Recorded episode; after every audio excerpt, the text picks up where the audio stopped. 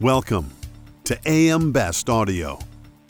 I'm John Weber for AM Best TV, and we're at the WSIA Marketplace in San Diego.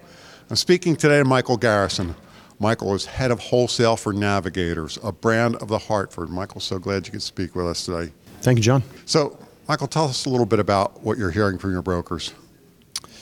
Uh, so, you know, the brokers are feeling the pressure of, of challenging market conditions, and it's, it's been a number of years now. Uh, so, I, I think what we hear is how can you continue to help us? How can you continue to respond into the market and the, the challenge we face? Provide more capacity, uh, be responsive. You know, we're talking about the wholesale and the E&S space, so be specialized and customized. And so I think that's the biggest feedback, and that's what we, we're certainly trying to do. We're only as good as what's in the wholesale space, so that's our focus. So, what are you seeing in the market?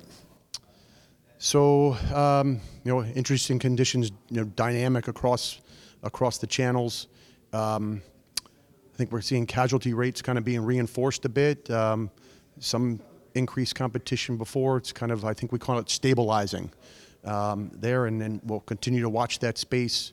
Uh, a number of factors impacting that market from the nuclear verdicts and social inflation that we've heard. Um, certainly, the auto space there we, that we watch carefully. Um, the first party side, property in the marine builders risk.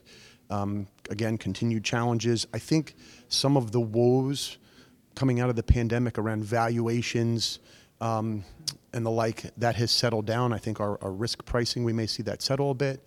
I think we'll see continued challenges in that cat space. Um, probably more for the good, but it is a challenging piece when we think about rate trajectory and, and, and, and pricing in that space where we've got more models, we're more scientific, we're looking through that. Um, and you know, we used to only price for earthquake and wind, and now you've got several other models that we track across the space. Um, that's giving us greater data.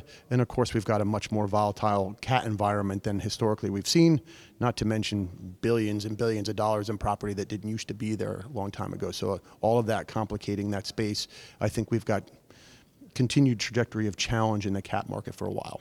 Oh, what's that doing to your reinsurance rates?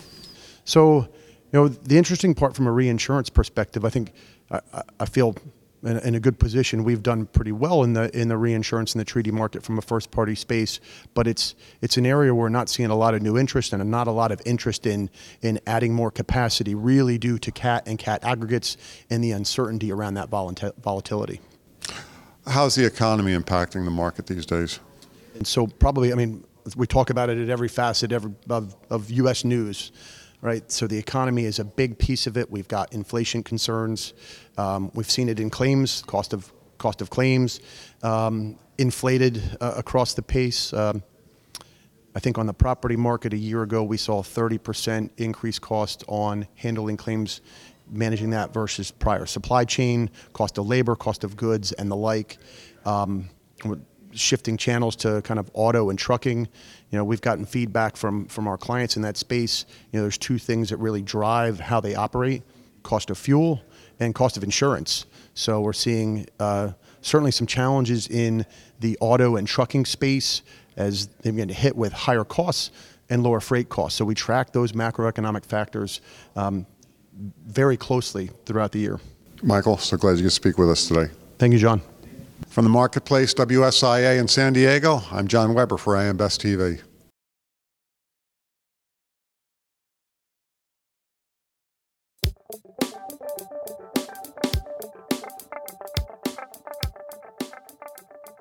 Looking to get the attention of the insurance industry?